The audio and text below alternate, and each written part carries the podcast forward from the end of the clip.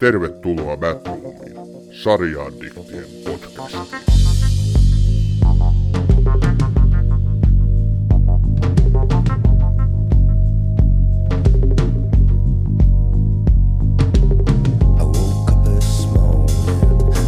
Kaksi perhettä, toinen niistä on tappava. Näin mainosti silloin vielä pienenä kaapelikanavana tunnettu HBO uutta sarjansa Sopranosia vuonna 1999. Sopranos onkin kuvaus kahdesta perheestä ja yhdestä terapiasuhteesta. Lyhyesti sanottuna sarja kertoo Antoni Soprano lempinimeltään Tonin eri puolista. Hänen varsinaisesta perheestään, vaimo Karmelasta, tytär Medousta ja pojasta Antoni Juniorista. Tämän lisäksi mukana on tietysti Tonin johtama mafiaperhe, Sil, Pauli, Christopher, Bobby, Patsy ja monet muut, joita sen mafiaperheen toimistona toimivan Padabing strippiluola ovista milloinkin sisään tulee ja menee. Mukana kulkee myös koko ajan tietysti Jennifer Melfi, psykiatri, jonka vastaanotolla mafiajohtaja vierailee säännöllisesti. Tähän jaksoon on syytä laittaa spoilerivaroitus, sillä me keskustellaan sarjan eri vaiheista, pilottijaksosta ihan keskustelua herättäneeseen loppuun saakka. On kuitenkin sanottava, että vaikka keskustelussa tulee näitä juonipaljastuksia, niin 86-jaksoinen Sopranos tarjoaa paljon viidettä ja iloa tämän jakson kuuntelunkin jälkeen. Rotten Tomatosissa katsojat ovat pitäneet tästä antisankarisaakasta 92 prosenttisesti. IMDBn katsojat puolestaan ovat nauttineet mustasta huumorista keskimäärin 9,2 arvosanalla. Ja nyt on aika avata Batroomin ovet. Tänään tästä legendaarisesta Sopranos-sarjasta jauhavat Sami Kangasperko ja Ossi Rajala. Ossi, hyvää uutta vuotta, vai pitäisikö sanoa hyvää vuotta? Miten on Hyvä. vuosi lähtenyt liikkeelle? Hyvää loppiaista. Mä oon ollut tämän vuoden alkupuoliskon viime vuoden lopusta äh, New Jerseyssä. Olen ollut siellä hyvin aktiivisesti tämmöisenä ulkojäsenenä tätä New Jerseyläistä yhteisöä.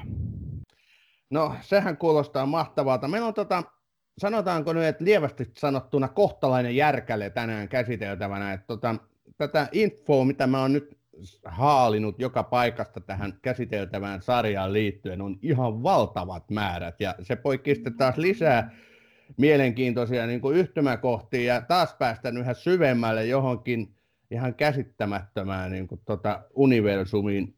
Mikä tästä The Sopranoksesta nyt oikein sitten tekee mukamas niin kauhean hyvän?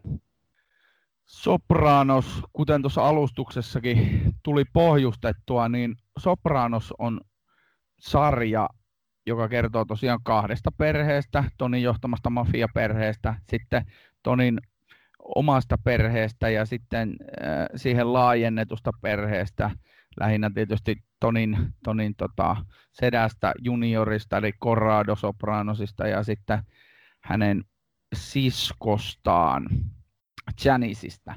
Ja, ja tota, sitten on tietysti tämä mafiaperhe.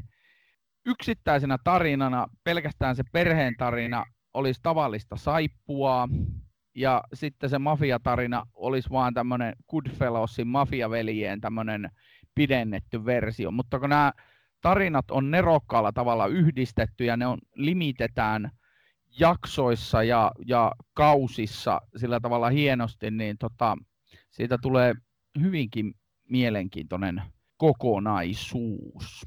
Mä haastan sua nyt kyllä enemmän. Toi oli kohtalaisen lattea vastaus.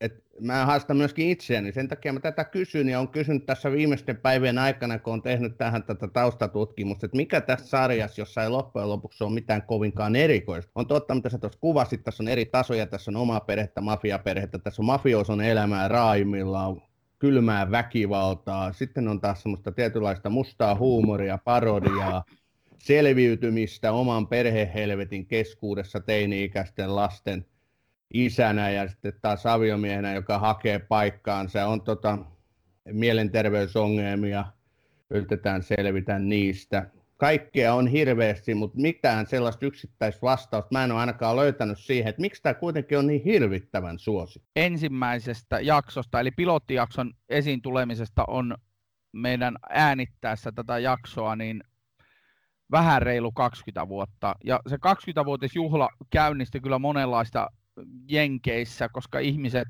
tämmöiset meidän kaltaiset keski-ikäiset ihmiset yhtäkkiä huomasivat oman vanhenemisensa ilmeisesti. Nuoruutensa menettäneet. Niin, niin, nimenomaan. Ja ne oli teiniässä ja nuoruudessa katselleet Sopranosia, joka siis, jota siis kuvattiin kymmenen vuotta. Ja siis tosiaan siinä oli, no joo, kuusi kautta, seitsemän, seitsemän kautta tuotantotiimin takia, mutta mennään siihen myöhemmin. Mutta siis joka tapauksessa, niin miksi se on niin hyvä, niin siihen on useampia vastauksia. Se on tosi inhimillinen. Sitten se on, äh, siinä katsojaa viedään äärimmäisistä tunteista toiseen. Sitten yksi merkittävä tekijä on, että se on hauska. Siinä on oikeasti mustaa huumoria, niin kuin elämässäkin on aika mustaa huumoria, jos katsot sitä tietyltä näkökulmalta. Sitten isoin, isoin tekijä on tämä tota, tapa, miten se on toteutettu. Eli se koko tarina kulkee lopulta Toni Sopranosin kautta. Ja James Gandolfini on aivan uskomaton siinä roolissa. Se on uskomaton tappaessaan ihmisiä. Se on uskomaton ollessaan hyvä isä. Se on uskomaton johtaessaan välillä kusipäisestikin sitä omaa mafiaperhettään.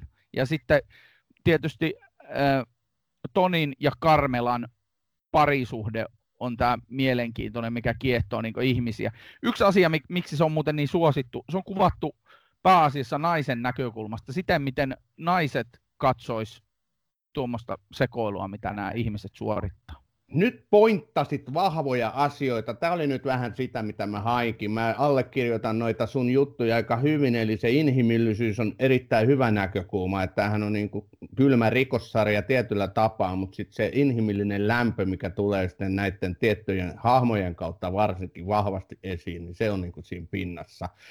Sä mainitsit Gandolfin, niin mä mainitsin, että missään sarjassa, mitä mä oon aikaisemmin katsonut, ei välttämättä ole niin syvään kirjoitettuja hahmoja. Siis tässä on todella hyviä, hyviä nämä henkilöhahmot. Näitä yhdistää kaikkia se Amerikan italialaisuus, ja se tuo jotain semmoista kovaan, kovin, kovin niin kuin tota, lämmintä ja erityistä tähän. Se, että siis herra otetaan nyt mainintana se, että yhtään jaksoa ei ole, jos ei välttämättä jos ei ainakaan niin kuin kolmessa neljässä otoksessa olla syömässä jotain, puhutaan siitä ruuasta, käsitellään niin kuin elämän arkipäiväisyyttä, että ehkä se yhdistelmä just, että tämä on niin kuin mafiasarja, missä on sitä niin kuin tota rikollisuutta, väkivaltaa, mutta sitten myöskin tätä lämmintä perhekeskeisyyttä. Ehkä nämä sitten, tämä yhdistelmä, vaan tämä kemia toimii niin, kuin niin täydellisesti. Kuunteles, kun sä mainitsit tuossa kaikki Sopranosissa, niin mikä näitä yhdistää? James Gandolfini, Lorraine Bracco, Michael Imperioli, Steve Sant, Toni Sirico, Ada Turturro, Dreate Mattio, Steve Shirippa, Dan Grimaldi.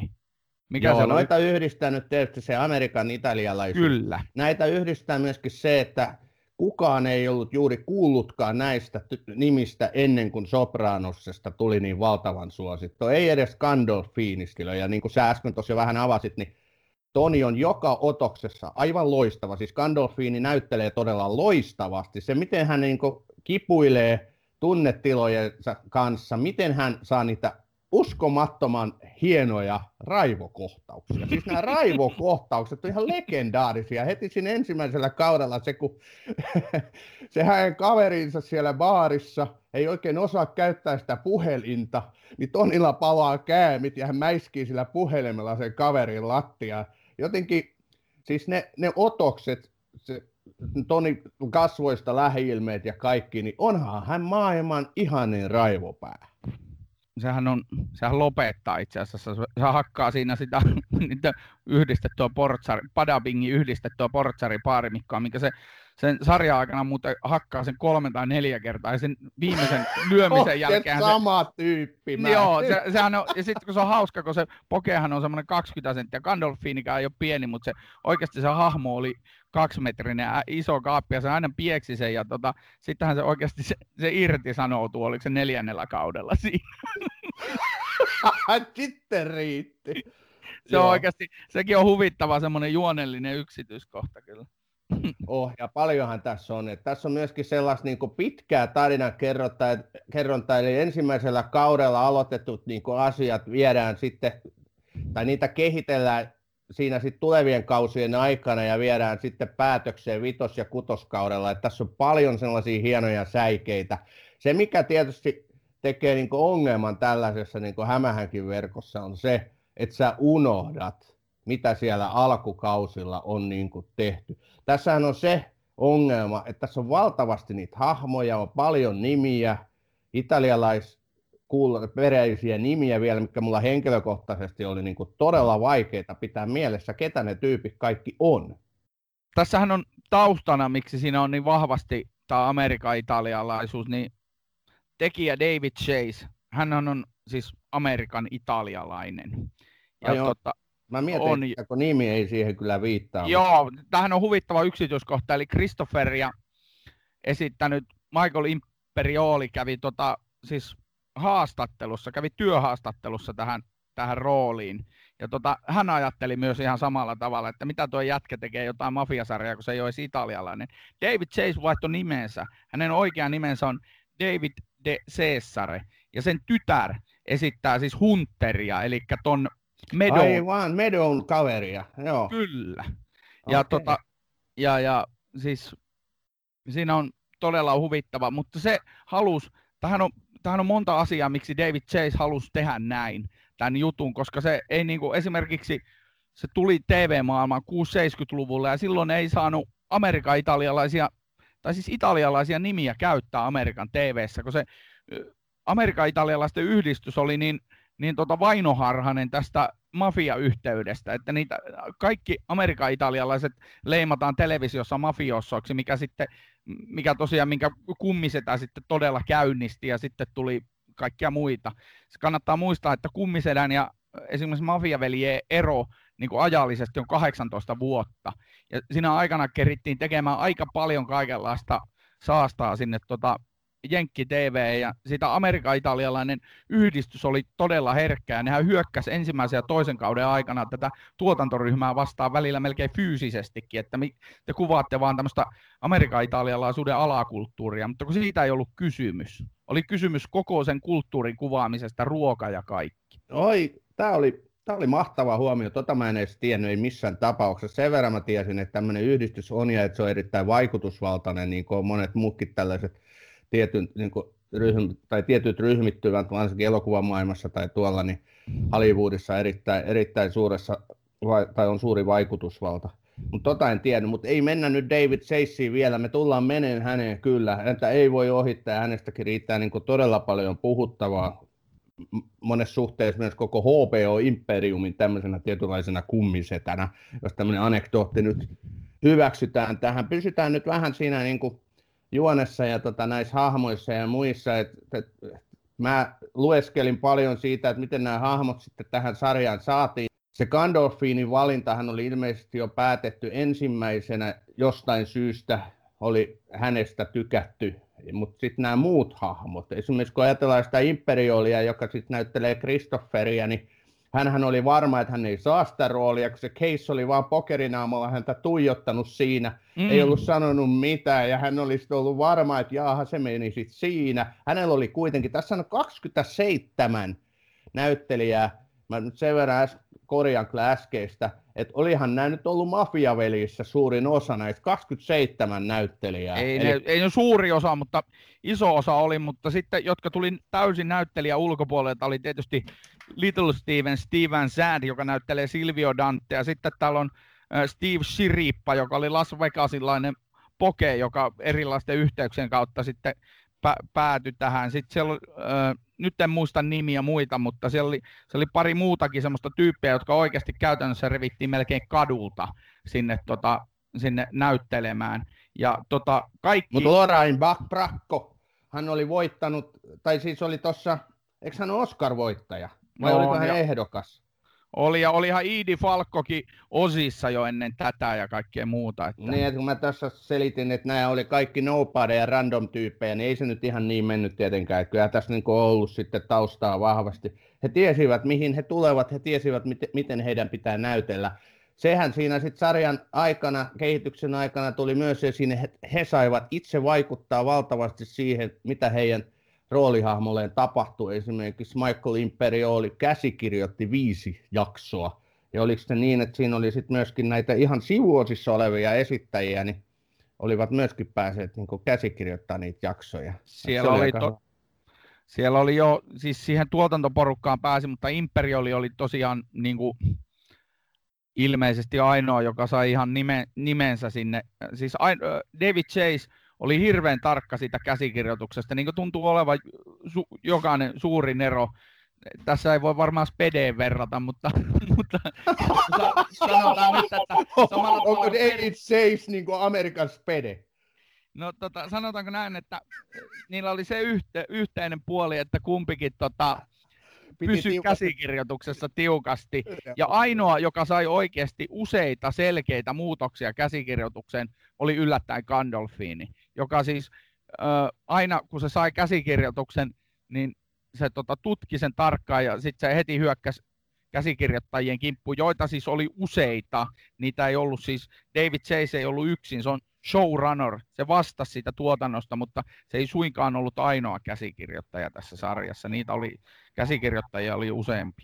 Mutta varsinaista käsikirjoitustaidettahan tämä sarja on, voi herra jestas niitä Mä oon nyt kolmatta kierrosta vetän, vetämässä Sopranosta. Ensimmäinen lähti keskeltä, se joku kolmas kausi puolessa välissä, kun mä aloin sitä seuraamaan. Se johtui ihan siitä, että siitä oli tullut sit niin suosittu jo silloin. Se tuli silloin tota, kolmas, tai se eka kausi, tai eka kierros, kun mä lähdin tätä seuraamaan, niin silloin sitä taidettiin näyttää vielä neloselta. Sitten se tuli TV2 puolelle myöhäisiltaan jossain vaiheessa. Se eka kierros mulla meni vähän ohi sen takia just, että niitä nimiä oli niin paljon, ja kun oli mennyt kaksi ja puoli kautta ohi, niin ei voinut ikään kuin, tai ei tietenkään voinut tietää, ketä nämä tyypit on, nämä Tonit ja Filit ja, ja, ja kaikki Carmineit ja muut, joista siinä puhuttiin niin kovasti mutta sitten tota toisella kierroksella pääsi niihin syvemmin, ja nyt kolmas kierroshan mulla, nyt kun mä oon tämmöinen vanha kubbe, niin nythän tämä on ollut todellista nautintoa. Ja niin kuin mä sulle sanoin, kun tätä vähän valmisteltiin, tätä jaksoa, että että tota, mun piti katsoa vain joitain jaksoja sieltä sun täältä, niin siihenhän se sitten meni, että nyt mä oon katsonut ensimmäistä jaksoa niin kuin kahdessa, ensimmäistä kautta niin kahdessa päivässä seitsemän jaksoa, että se vaan vie mennessä, se on ihan magneettinen tämä Sopranos mainittakoon nyt näistä käsikirjoittajista, että Teres Winter muun muassa teki, tota, on siis ollut Wolf of Wall Streetin semmoisen pikkuelokuva kässärin vääntänyt. Sitten se oli tota, Boardwalk Empirein creator, eli showrunneri Boardwalk Empireissa. Sitten kun mennään näihin muihin käsikirjoittajiin, niin sitten siellä tulee Matthew Weiner, joka on muun muassa käsikirjoittanut toisen HBO-menestyssarjan ja ollut sen showrunner eli Mad Men, niin tämä, kuva, tämä kuvastaa ehkä sitä, että millä tavalla, tota, minkälainen se porukka on ollut, että siellä se on siis aivan poikkeuksellinen monella tavalla toi sarjan tuotantoryhmäkin. Mutta mut lähdetään nyt siitä liikkeelle siitä historiasta, että tota, niin, kuin niin monella HBO-sarjalla ja myöskin näitä niin striimipalveluita, striimi, palvelukanavien sarjalla, niin tämähän oli hilkulla, että tämä kaatu koko operaatio. Ne on se, aina. No niin, no, se on niin kuin yhdistää näitä. Seis tarjosi tätä Foxille, joka jostain syystä lykkäsi sen sitten HBOlle, ja HBO kiinnostui siitä Seissin pilotista, mutta siinä meni seitsemän kuukautta, ja Seis oli jo epätoivoinen, että ei ne nyt sitä sitten tuotakaan. Mutta sitten HBO ilmoitti, että joo, että pistetään se eetteri ja tee 12 jaksoa lisää. Eli ensimmäinen kausi oli sitten siinä. Et, et se lähti, HBOhan oli silloin pieni, suht pieni tekijä, ei nyt sitten liioitella, mutta tota, joka tapauksessa tämä oli niille sitten lottovoitto ja HBO on tämän suuren kasvutarinan ikään kuin airut. Mun on pakko sanoa tähän niin kuin sivuhuomautuksena, mikä sivuaa vähän edellistä jaksoa, The Walking Dead, että kun Sopranosta tehtiin, siihen pumpattiin niin paljon tuotantokoneistoa ja rahaa, että Walking Deadin kakkoskausi, joka oli silloin menossa, niin sieltä jouduttiin irrottaa niin paljon resursseja, että se kakkoskausi Walking Deadissä Sä sotket. Se oli Mad Men. Oliko näin? No kyllä Oli, Walking mä- Deadkin samalla... Sofia nimenomaan sanoi, että Mad Men oli se sarja, mihin sitä rahaa meni. Joo, okei, en mä lähde tosta nyt kiistelee, niissä on tota, niissä, niissä häviää aina. Ei huomaa, että kumpi kuunteli tämän teidän keskustelun. Hei tota, niin, sä kuuntelit, mä vaan puhuin. Mutta tuo, Niin, Bossi, tyypillinen, on niinku- tyypillinen mies, tommonen, just tommonen italialainen mafioso, että hölisee vaan eikä kuuntele ketään. joo, yleensä ruokasuussa. Tämä on Batroom. Välillä innokkaasti, aina äänekkäästi. Mutta sanopas nyt, näitä jaksoja 86, mitkä on sulle mieleenpainuvimpia? no joo, no sanotaan siis ihan... Tähän sieltä on al- vetänyt tän nyt juurikin vastikään. Neitsellisesti on joo, siis läpileikannut. Öö, koko mä, sanon siis, mä sanon tästä tota, hetkinen, milläs kaudella se nyt on siis Pine Barrens on mun aivan ehdoton suosikki, ja se on muuten IMDBnkin suosikki, koska se on, Ja niin, et, niin okei, että sitten nämä, ketkä siinä lähteekään siinä metsään sitä venäläistä jahtaamaan. joo siis Paul, Paul ja Christopher lähtee metsään, eli Pine Barrensiin sinne, sinne pohjois Jerseyin talvella jahtaamaan sitä yhtä, yhtä venäläistä, joka vaihtuu tarinassa, eli siis niille Tony Sopranolle soitetaan, että se on, se on, se on palkkasoturi, että se tappoi paljan käsin 16 tsetseeniä ja Toni soittaa Paulille huonolla yhteydellä, että se on tappanut 16 tsekkoslovakkialaista, että varo, va, varokaa sitä. Ja sitten tota, se on niin Pine Barrens se on se jakso jo. Ja tota, sitten, sitten ne jahtaa sitä siellä metässä ja sitten kaupunkilaispoikia kun ovat, niin yllättää eksyvät sinne metsään ja sehän tarjoaa. kyllä. Tämähän on yksi niistä mieleenpainuvimmista siksi, koska se sijoittuu melkein kokonaan sinne samaan ympäristöön, sinne metikköön. Ja tässä on niin, kuin niin paljon sitä mustaa huumoria, kun vaan voidaan mahduttaa yhteen jaksoon. Se on hyvä. Mun mielestä aivan loistavia jaksoja on myöskin sit se, kun Ralph Kikki ja Tore, vai mikä sukunimi olikaan, ja Toni ottaa sen legendaarisen tappelun siinä hevosen murhan yhteydessä. Eli tota, Tonilla sitten viimeinkin palaa käämit siihen kaveriin, jota ne oli niin kuin suurin piirtein puolitoista kautta hakenut sitä matsia, ja sitten se toteutui. Se on oikeasti, se on todella niin kuin tiukkaan kuvattu tappelukohtaus. Se sehän, on tava- slaps, sehän on slapstickia, siis semmoista, siinähän siis kunnioitetaan nä- tätä Marx, Marx Brothersia ja tämmöistä, siis amerikkalaiset, siinä suihkutetaan, ruiskutetaan jotain öljyä tai rasvaa, toinen ruiskuttaa naamalla, toinen vetää paistinpannulla päähän, mutta se on Joo, vaan kuvattu niin, kuvattu niin tota raalla tavalla, että se on niinku... Ei oikeasti, se oli todella pysäyttävä tappelu, ja mä, se oli muutenkin se Ralph oli sellainen tyyppi, että sitä inhosi, ja, tai sitä inhosi, vihasi ja rakasti kaikkea kolmea yhtä aikaa, että se oli myöskin tämmöinen yksi näistä keskeisistä mun lempparihahmoista siinä, mutta se oli hyvin odotettu, mitä niiden välillä oli. Sitten tietysti, jos näistä legendaarisista jaksoista puhutaan, niin tähän nyt riittäisi voi hyvänen aika, mutta sanotaanko nyt näin, että se lopetusjakso, sehän on nostanut niin pyörämyrskyä, sitä, sitä on tivattu tuotantoyhtiötä, Seis on joutunut selittämään sitä lukuisia kertoja, että miksi se loppukohtaus jätettiin niin mystiseksi. Siihen Mitä on- mieltä sinä, Ossiseni, olet kyseisestä lopetusjaksosta? ensin tuohon Ralphiin, eli sehän on siis Ralphin näyttelijän Joe Pantoliano, ne sanoi sitä Joey Pantiksi, ja tota, sehän sai siis Emmin siitä, siitä roolistaan, mutta tähän liittyy semmoinen taustatarina, että siis koko äh, Chase ja muut kumppanithan olisi halunnut, tota, että David Provola, joka esittelee, esittää Richia toisella kaudella, niin olisi jakanut ton Joey Pantolianon kanssa ton, ton tota Emmin, koska ne oli tavallaan, ne Mm. halusi semmoisen Ritsin kaltaisen hahmon äh, siihen äh, Ritsin paikalle, mutta sitten kun sille Ritsille kävi, mitä kävi sillä toisella kaudella, sekin oli sinänsä koominen juttu, mutta joka tapauksessa niin sitten tuli tämä tuli tää Ralphi, ja se, tota, sehän sai siitä Emmen Pantolian, mutta loppukohtaus, tai viimeinen jakso, ensinnäkin, se on niinku... Muistatko jakson nimeä? Made in America. Joo, se mun mielestä kuvaa myöskin sitä jaksoa. No, anna palaa. S- niin, no siis totta kai se kuvaa siinä, siihen viimeiseen jaksoon liittyy siis Eitsein tai kasvaminen. Se, se on monta kautta siinä ollut vähän niin kuin sivuhahmona. Ja Eitse oli Tonin poika. Joo, Anthony Junior, Tonin poika, jonka tot, sen kasvaminen ja sen takia niitä alkoi harmittaa, kun se oli jäänyt niin vähälle, vähälle niin kuin huomiolle se AJ, niin sitten se nostettiin niissä viimeisissä jaksoissa esiin. Ja sehän lähte, haluaa lähteä taistelemaan Irakiin, no yllättää Amerikan puolesta, Made in America, ja sitten se herättää pientä keskustelua siinä perheen sisällä, mutta sitä ennen se pohjustetaan se lopetus ihan siis. Se käy oikeasti siellä vanhainkodissa moikkaamassa ö, muistisairasta setänsä junioria. Se käy jättämässä hyvästit Janisille. Ja, ja siis niinku, se on tehty ja se miten se loppuu sitten. Ö, musiikki soi ja se biisihän oli toi Never Stop Believing, Don't Stop Believing. Aivan.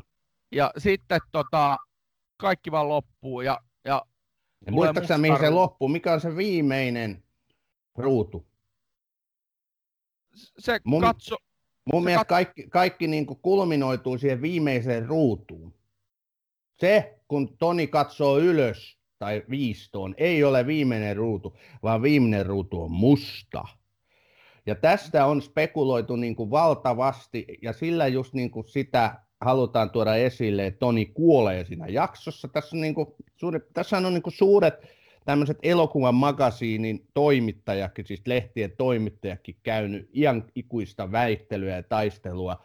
Ja, ja voitolla on nyt se väittämä, että Toni tosiaan kuolee siinä lopussa, että se koko jakso on sitä, kun Toni makaa siellä sängyssä äh, sairaana ja tota, sitten muistelee, tai ikään kuin hän muistelisi ja unelmoisi tilanteesta, joka päättyy sitten siihen yhteiseen ruokailuun siellä ravintolassa perheen eli rakkaiden keskuudessa ja sitten tulee se musta ruutu.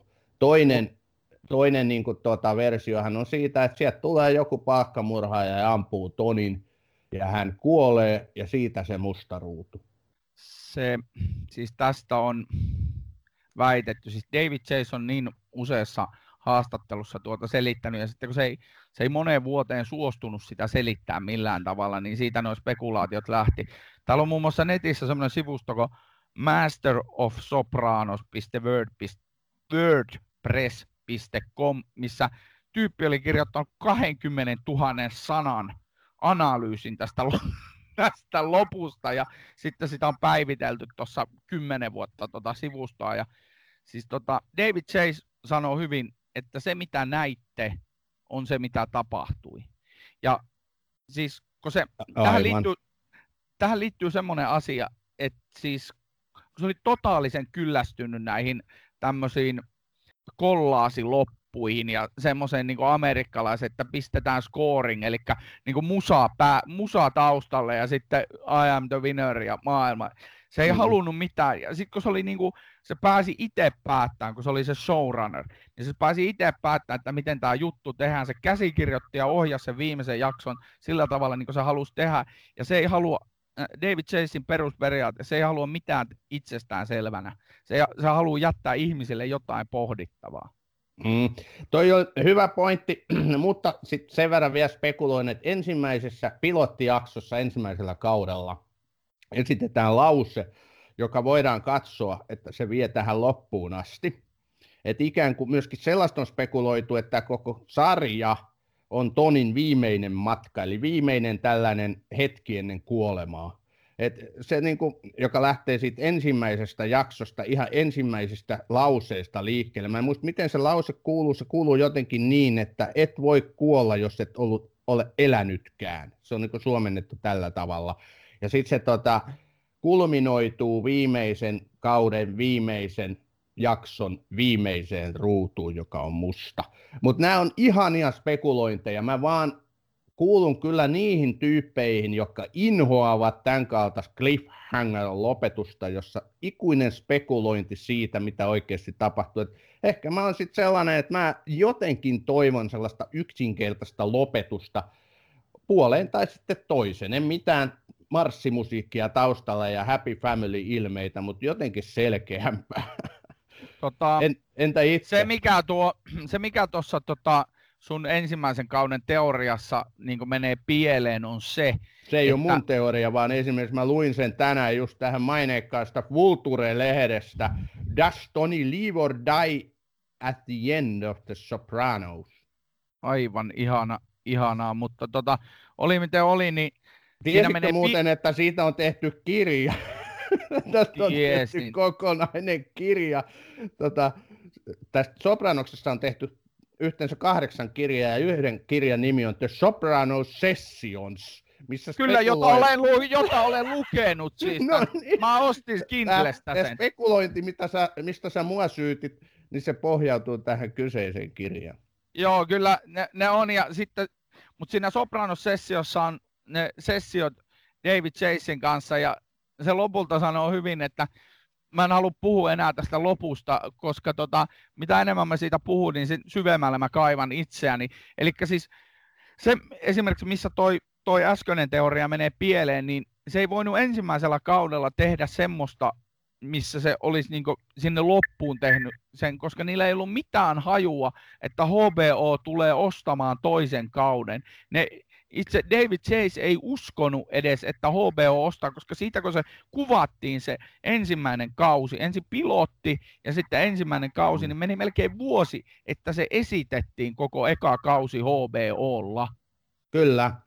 Toi on ihan totta ja se vie tietynlaista pohjaa tältä spekuno- spekuloinnilta. Tämä on Batroom. Välillä innokkaasti, aina äänekkäästi. Mä haluan puhua nyt vähän laajemmin tästä Sopranosin juonikuviosta, eli tähän on rakennettuna, jokainen kausi on tavallaan teemoitettu ominaan, ja nyt on hyvä, koska mulla saman tien kun mä sanoin tuon lauseen, niin mulla leikkasi kiinni, että miten ne kaikki kaudet meni, mutta joka tapauksessa, joka tapauksessa siinä, siis ensimmäinen kausihan on esittely, ja siinä on niinku Toni, tota, Toni lapsena, ja sitten siinä esitellään Tonin perhe, tämä Sopranosin perhe, sitten siinä esitellään nämä mafiaperhe, ja sitten toinen kausi käsittelee todella herkullisesti Livia äitiä, joka, joka on Nancy Marchano. äitien ihana perikuva, kyllä. Ja tähänhän on semmoinen juttu, että siis esimerkiksi Steven Sand, eli siis Little Steven, mikä se nyt on tuossa sarjassa, Sil, Silvio. Sili, niin, eiku Silvio. joo, Silvio oli sanonut David Chaseille tästä äiti Liviasta, että ei tommonen voi, ita, ei italialainen äiti voi olla tuommoinen. Niin David Chase vastasi, että voi, minun äitini on. Joo, kyllä. todellakin. Ja niille, jotka ei ole katsonut, kattokaa, kattokaa sitä sarjaa, se äiti on todella mie, miellyttävä hahmo. Tota, niin, niin, joka tapauksessa, niin sittenhän niille kävi katsoa tämän äitisuhteen kanssa, koska sit, äh, se oli niin kuin alkuperäinen tarkoitus Chaseillä, että sitä äitisuhdetta niin kuin puidaan vähän syvemmällekin ja mennään siihen perheen niin siihen, sinne ihan syvään ytimeen. Ja tota, mutta Nancy Marchand sairastui ja kuoli sitten nopeasti sinne toisen kauden jälkeen. Oliko näin siis kolmannella kaudellahan se äiti ja kuolee? Kyllä. Mä, oliko tämä oikeasti näin, että se ei ollutkaan siis Aha, just, just. Joo, joo, se on, se on CGI-lla se kolmannen kauden... Traagisia juttuja. Joo, se on CGI-lla, eli tietokoneanimoinnilla tehty se, se hautajaiskohtaus, missä tota äiti Livia on.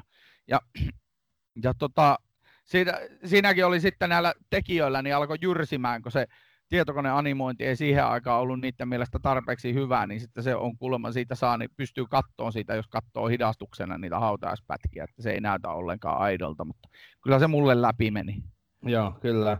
Näistä kausista, niin kun lukee näitä kausien niin synopsiksia, lyhyeksi kirjoitettuja niin juonikuvauksia, ne on ihan käsittämättömiä. Että ei yhtään ihme, että puhutaan niin käsikirjoitustaiteesta, kun tässä on niin paljon tosiaan näitä näitä juonen kulkuun vaikuttavia tällaisia yksityiskohtia, tulee lisää hahmoja, tulee todella raivostuttavia hahmoja, sellaisia, jotka tekisi mieli huutaa ääneen jaksoa katsoessa, että siis ei, ei tätä voi ylisanoittaa liikaa just näiden, kuvio, näiden, näiden kausien niin juonikuvioita.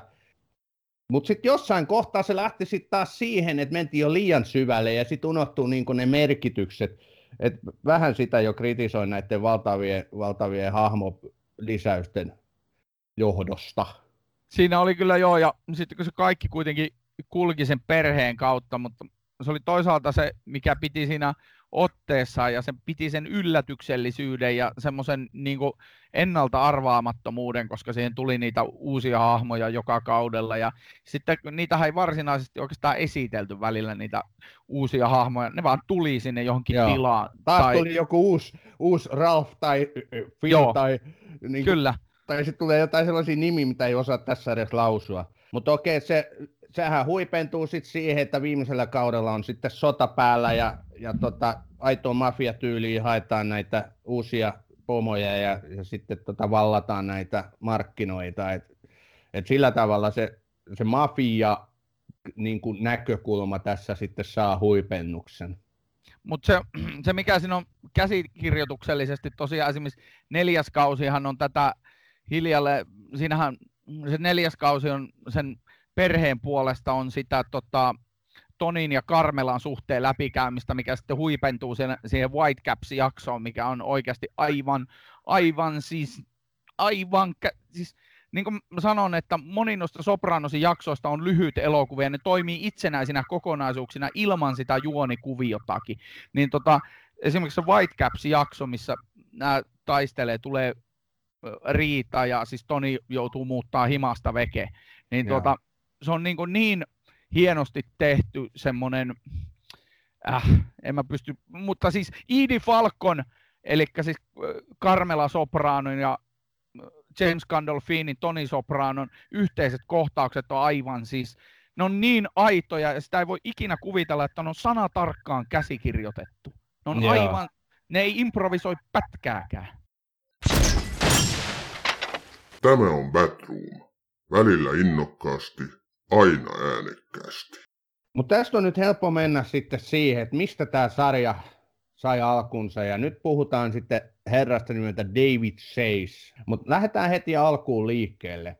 Hän tota, halusi tehdä sarjan, missä on ö, pääosissa mafian johtaja, jolla on omat heikkoudet, vahvuudet, inhimillinen perheelämä. Hän ei halunnut tehdä sellaista, mikä on kuva mafiosoista, että he ampuu jatkuvasti niin kuin toisiaan, vaan hän halusi tuoda tämän perhekuvion tähän. Ja hänellä oli siis omia kokemuksia, jotka hän nosti esiin tähän sarjaan. Hänellä oli myöskin hullu äiti.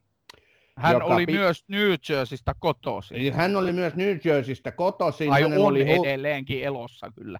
Okei, okay. hänen hullu äitinsä ajoi hänet niin hulluuden partaalle, että hän itsekin hakeutui psykiatrin puheille ja tämä, tämä niin kohtaamiset tämän psykiatrin kanssa saivat hänet toistamaan niitä sitten tässä sarjassa. Että tämmöisiä aitoja, aidon elämän yhtymäkohtia hän sitten nosti tosi hienolla tavalla ovelasti tähän sarjaan mukaan.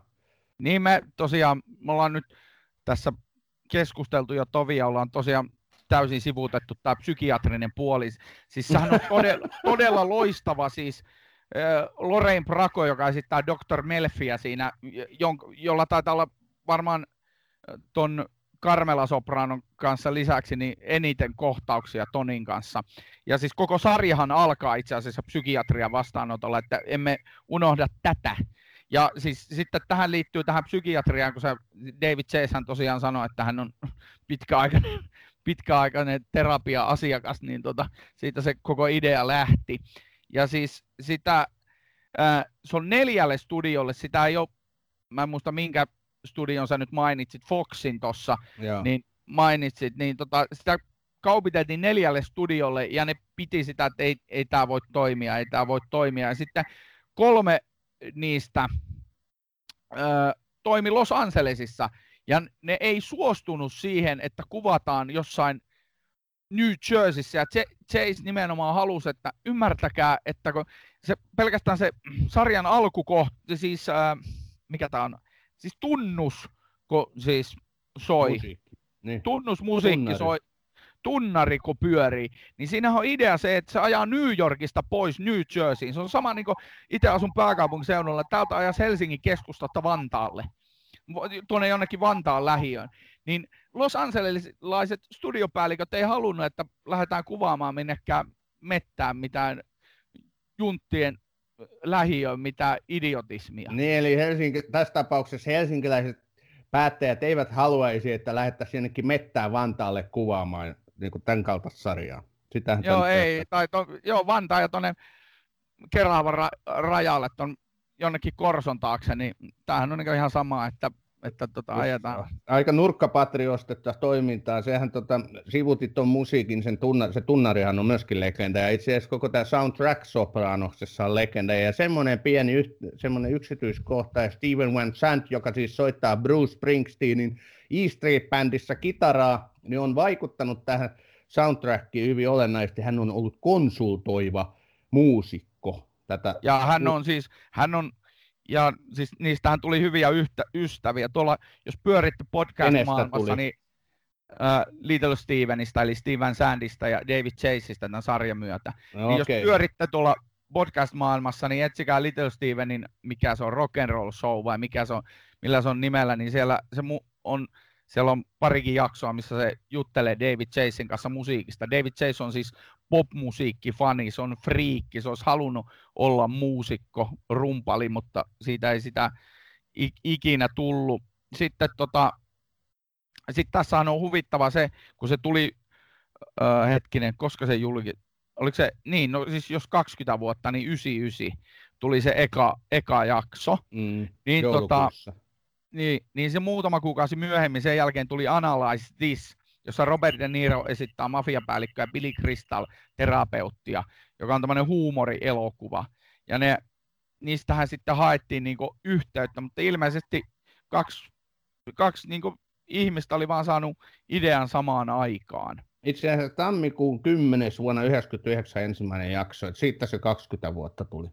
Joo, ja sitten muutama kuukausi sen jälkeen ilmestyi tämä Analyze mikä sekin kuitattiin, siis sekin on täydellistä, josta katsotte, siellä tulee yksittäisinä heittoina sitä ajankuvaa, eli siis toisella kaudella, toisella kaudella Toni Soprano menee sinne psykiatrin vastaanotolle, että onko tämä joku pätkä jostain Analyze This-elokuvasta? Joo, tässähän niinku, tähän kestää aikaa valtavasti tämä sarja, ja siinä ei tule semmoista, että nyt sä katsot jotain vuosikymmenten päässä tai, tai niin kuin sitten tapahtunutta asiaa. Että tämä kestää aikaa ja siellä on paljon nykyaikaakin nostettuja juttuja. Siellä on internettiä, siellä on kännyköitä. Ne on kyllä vähän erinäköisiä kuin nykyiset, mutta se ei häiritse ollenkaan. Joo, ja sitten se tosiaan niin sun kanssa kun alustettiin tätä jaksoa, tuli puheeksi se, että se hassuun murroskohtaan toi kymmenen vuotta siinä, että ne, silloin kun ne se eka kausi tulee, niin ne soittelee puhelinkopeista toisilleen. Ja niin sitten viime, viime, viimeisellä kaudella niillä on jo prepaid-liittymät. Siis. niin, niin täytyyhän nyt mafiosojenkin seurata aikaansa, totta kai. niin, niin, se on, niin ja siis sehän on se pointti. Mutta siis tota, vielä jos palataan tuohon David Chaseen, niin sehän ei lähtenyt tekemään TV-sarjaa alun perin. Se olisi halunnut tehdä elokuvan. Joo. Ja edelleenkin se haluaa tehdä elokuvan, koska nythän tästähän tulee sitten elokuva, Sopranosin prequel. Mä luulin, että kun on terapeutti, tai siis kun on, on niin kuvaus se, että on mafioso terapeutin vastaanotolla, että tämä oli suora kopiointi tästä Robert De Niron samanlaisesta, samankaltaisesta elokuvasta, jossa mafia Ooso käy niin kuin terapeutin vastaanotolla. Oliko se nyt sitten terapian tarpeessa vai mikä se on? Se Joo, elokuva? terapian niin. tarpeessa oli se Suomi. Mä, tota. mä tykkään joka tapauksessa siitä ideasta, koska tietyllä tapaa se vieraannuttaa, mutta sitten taas se, se niin toi niin, niin paljon semmoista vahvuutta ja taustoja näihin juonen kuvioihin, kun se Toni istuu siellä vastaanotoilla ja selittää sille psykiatrille näistä niin päivistä ja ongelmista ja sitä sitten sitä muokataan yhä, yhä niin kuin enemmän siinä näiden kausien aikana. Et se on tietysti kannatteleva voima tässä, että Toni istuu säännöllisesti kerran viikossa Jennifer Melfin vastaanotolla. Ja kyllähän se sitten lopettaa sen terapia jossain vaiheessa, mutta sitten tuotantoryhmä tuli siihen tulokseen, että tämä sarja ei kanna ilman sitä, ilman sitä terapiajaksoa, ja sitten se palautettiin siihen. Mutta siis joka tapauksessa siinä David Chasein idea siinä terapiajutussa oli se, että... Et hän oli itse käynyt. Joo, Kyllä, se on se toinen juttu. Toinen juttu on siis itsekin, kun olen tässä terapiassa, käykää ihmiset terapiassa, jos pu- jokaisen ihmisen pitäisi käydä terapiassa, mutta se pointti siinä oli se, että kun se terapointi, se Yhdysvallat on terapiayhteiskunta, ne kaikki käy siellä terapiassa, no kaikki, mutta kaikki, milloin rahaa. Ja, ja syövät prosakkia, niin kuin tässä Joo, kyllä tässäkin prosakkia vedetään, niin kaikki, jolla on mahdollisuus. Niin tota, että se terapiayhteiskunta on mennyt siihen pisteeseen, että mafiosotkin voi mennä terapiaan, mikä on ajatuksena aivan absurdi. Niin, tai ainakin silloin oli. Mutta nyt ihmiset, älkää käsittäkö meitä väärin. Me emme missään tapauksessa halua kenenkään luulevan, että me jotenkin naureskelisimme ihmisille, jotka käyvät terapiassa tai syövät mielialalääkkeitä. Ei, kun Ei pointti, pointtihan tässä ja minulla ja Chaseilla on se sama, että siis kun menet sinne terapiaan, Tonihan ei avaudu missään vaiheessa oikeasti sille Dr. Melfille. Se joo, vaan se, käyttää... peliä pelaa, joo, kyllä. Niin, se käyttää niitä asioita, mitkä siellä terapiassa tulee esiin, niin se käyttää niitä välineinä muita ihmisiä vastaan. Se, se terapeutti alkaa puhumaan sille Sun Tzusta, siis tästä kirjasta sodanjohtamisen taidosta, niin yhtäkkiä se rupeaa mukaan lukea, en tiedä lukiko, mutta joka tapauksessa se alkaa käyttää näitä Sun lauseita johtaessaan tätä mafiaporukkaa. Eli siis pointti on se, että jos menet terapian, avaudu, ole rehellinen, älä niin kuin, kun siellä ihan lopussahan se tulee sitten, kun se psyk- äh, Dr. Melfi polttaa päreensä ja sitten lataan suoraan päin näköä sille Tonille ne asiat, niin siellähän se tulee just esille, että sosiopaatit käyttää niin kuin välineenä niitä muita asio- niitä asioita, mitä ne sieltä terapiasta saa. Joo. ne käyttää niitä muita ihmisiä vastaan. Tossakin näkyy se just, että kuinka tässä kuuden kauden aikana kannatellaan tätä terapiajuttua. Että se lähtee siitä, että Tonilla on pal- paniikkikohtaus, hänen lääkärinsä määrää hänet sen psykiatrian vastaanotolle.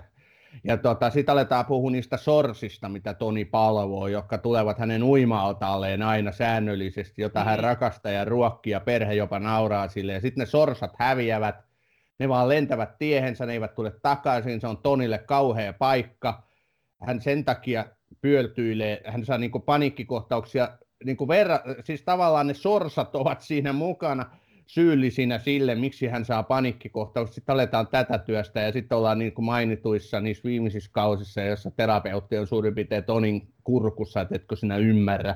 Et, Joo, se kerta, toi, se kerta toisensa jälkeen, kerta toisensa jälkeen yrittää päästä se Toni iho alle, mutta se ei missään vaiheessa koko sen sarjan aikana pääse. Ja sitten Toni, että täällä on tämmöisiä asioita, mistä mä en voi puhua, täällä on tämmöisiä asioita, mutta se, se, siis noin sorsatkinhan on niinku välillinen asia. Sehän on siis ensinnäkin, Toni on masentunut, mutta miksi se on masentunut? Totta helvetissä sä oot masentunut, jos sun niinku pääasiallinen tulolähde elämässä on kiristäminen ja varastaminen.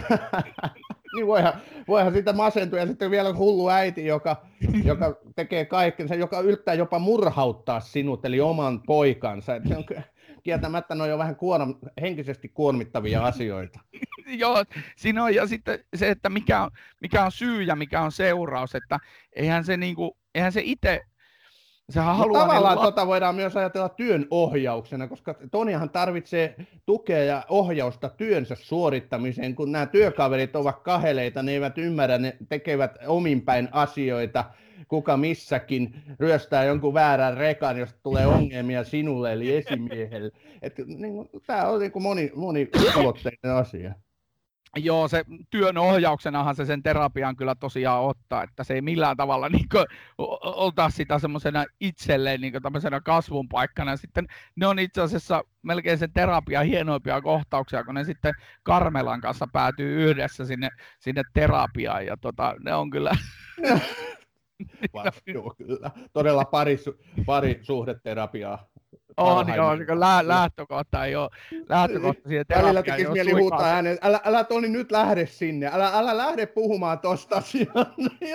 kyllä, näin niin, loistavia sitten, kohtauksia. Siis, niin kuin se, että kun se, siellä Tonilla ei ole missään vaiheessa siellä oli se minkälaisessa keskustelutilaisuudessa, siis on ne niiden lasten koulun rehtorin kanssa juttelemassa tai missään vaiheessa sillä ei ole niin kuin, halua niin kuin, muuttaa itse omaa toimintaansa, vaan sen sijaan haluaa muuttaa kaikkien muiden toimintamalleja. Nimenomaan.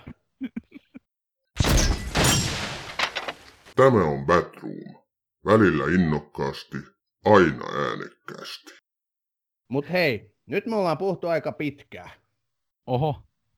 Yllättäen. Tota, Onko jotain, mitä nyt me emme ole vielä Sopranoksesta sanonut? Et nyt varmaan kaikki kuulijat ymmärtävät, miksi tämä on niin monta palkintoa, 21 Emmy-palkintoa ja vaikka mitä palkintoja, kahdeksan kirjaa tehty, mitä kaikkea tämä on niin saanut ihan tämmöistä mainetta ja kunnia ja sanottu maailman parhaaksi TV-sarjaksi useissa eri yhteyksissä, niin olemmeko saaneet nyt tämän kuulijoille sitten avattua, mistä Sopranosista on kyse? Mä haluan noista palkintoista sanoa, että tämä on aivan, siis tämä on jotain niin käsittämätöntä. Voittanut viisi Golden Globea, sitten 113 muuta vo, erilaista palkintoa, se on voittanut 301 ehdokkuutta. Niin tota, Taitaa siis, olla ennätys edelleen vai? En mä tiedä, mutta, mutta siis se on sen Onko sarjan... sun niin... mielestä, Ossi? Sanopa oma mielipiteesi. Onko tämä paras sarja, mitä sinä olet koskaan seurannut? en mä, siis, en mä, kyllä mä sanon, että tämä on top 5 sarja. Nyt kun mä katsoin tämän johtuen tämän podcastin tekemisestä ja tästä mä katsoin nämä jaksot tosi analyyttisesti ja tarkkailen ja tämmöisenä keski-ikäisenä Toni Sopranon ikäisenä vähän samanlaisen vartalomallinkin omaavana terapiassa myöskin käyvänä ihmisenä, niin, tota, niin, niin, niin tota, nyt kun mä katsoin tämän tosi analyyttisesti, niin onhan tämä siis, vaikka niin kuin unohdetaan se, se kuvaa amerikkalaista yhteiskuntaa, se kuvaa vähemmistöjä, se kuvaa monia asioita, mutta siis kyllä tästä saa tosi paljon niin kuin semmoista inhimillistä irti tästä sarjasta, semmoista, mitä, mikä meillä länsimaissa on helposti lähestyttävää ja tartuttavaa. Et siis kyllä, en mä tiedä onko tämä paras koskaan tehty sarja, mutta tämä on kyllä tosi inhimillinen ja helposti lähestyttävä. Et maailma on täynnä väkivaltaa, mutta maailma on myös täynnä rakkautta ja hyviä perheitä. Tämä on kokonaisvaltaisesti yksi parhaista. Tässä ei ole selviä heikkouksia. Ainoat heikkoudet on se, että näiden kausien välillä oli melkein vuosi. Se on mun mielestä ongelma, mutta se nyt ei ole sarjan ongelma, vaan tuotannon ongelma. Mutta kokonaisvaltaisesti ottaen sit huikeat hahmot, loistavat näyttelijäsuoritukset, loistava käsikirjoitus. Hei, ja nyt muuten unohtu, unohtu sanoa semmoinen asia, minkä mä halusin tuoda tähän esiin, eli siis castingi. Siis tämä on aivan siis se, että jokainen näyttelijä on niinku oikealla paikalla, oikeassa mm. asiassa, ja ne saa naulattua melkein jokaisen kohtauksen niinku alusta loppuun, ja siis tämä tota, tää castingistähän siis vastasi äh, tällaiset ihmiset kuin, odotas nyt, tosta, eli siis Sheila Jaffe ja Georgiana Walken, ja jos mä sanon Georgiana Walken, niin mitäs herättää ajatuksia? Christopher Walken. Kyllä, se on hänen vaimonsa, joka Aha. on toi, toinen näistä tota, sarjan kästäjistä. Ja ne, tota, ne, ne hoiti sen. Chase antoi, öö, Chase poimi sieltä useita näyttelijöitä, mitkä oli niiden kavereita, tai mitkä hän tiesi tai muuten. Tässä on muuten semmoinenkin yksinkertainen pointti, että ne kaikki siis merkittävä osa näistä näyttelijöistä on kotoisin New Yorkista tai New Jerseyn alueelta, eli sillä on tosi harva, jotka on esimerkiksi länsirannikolta kotoisin. Joo. Se, mikä Sopranoksessa mun mielestä tekee, lisätään sen nyt vielä yhden maailman kaikkiaikojen parhaista TV-sarjoista, on se, että tämän merkitystä ei voi unohtaa HBO. Siis HBO on tämmöisen striimipalvelujättiläisen niin kuin historiassa ja tota, tulevaisuudessa. Eli HBO lähti tästä se on paljon velkaa Sopranokselle siitä, että me ollaan saatu nauttia HBOlta niin loistavia sarjoja Mainittakoon nyt se tietty keskimaan sopranokseksikin nimetty Game of Thrones. Hei, me halutaan kiittää kaikkia kuulijoita. Kiitos tästä. Ensi kerralla jotain muuta. Pitä, pitä, pysykää kuulolla, laittakaa palautetta, Facebook tai bathroom42.gmail.com, sinne vaan. Kiitos teille. Kiitos sulle Ossi. Hyvää vuoden aloitus. Kiitos sinulle Sami. Ja mä lopetan tämän tähän tota, Toni Sopranon yhteen heittoon täällä Dr. Melfin vastaanotolla, että missä minun onneni on?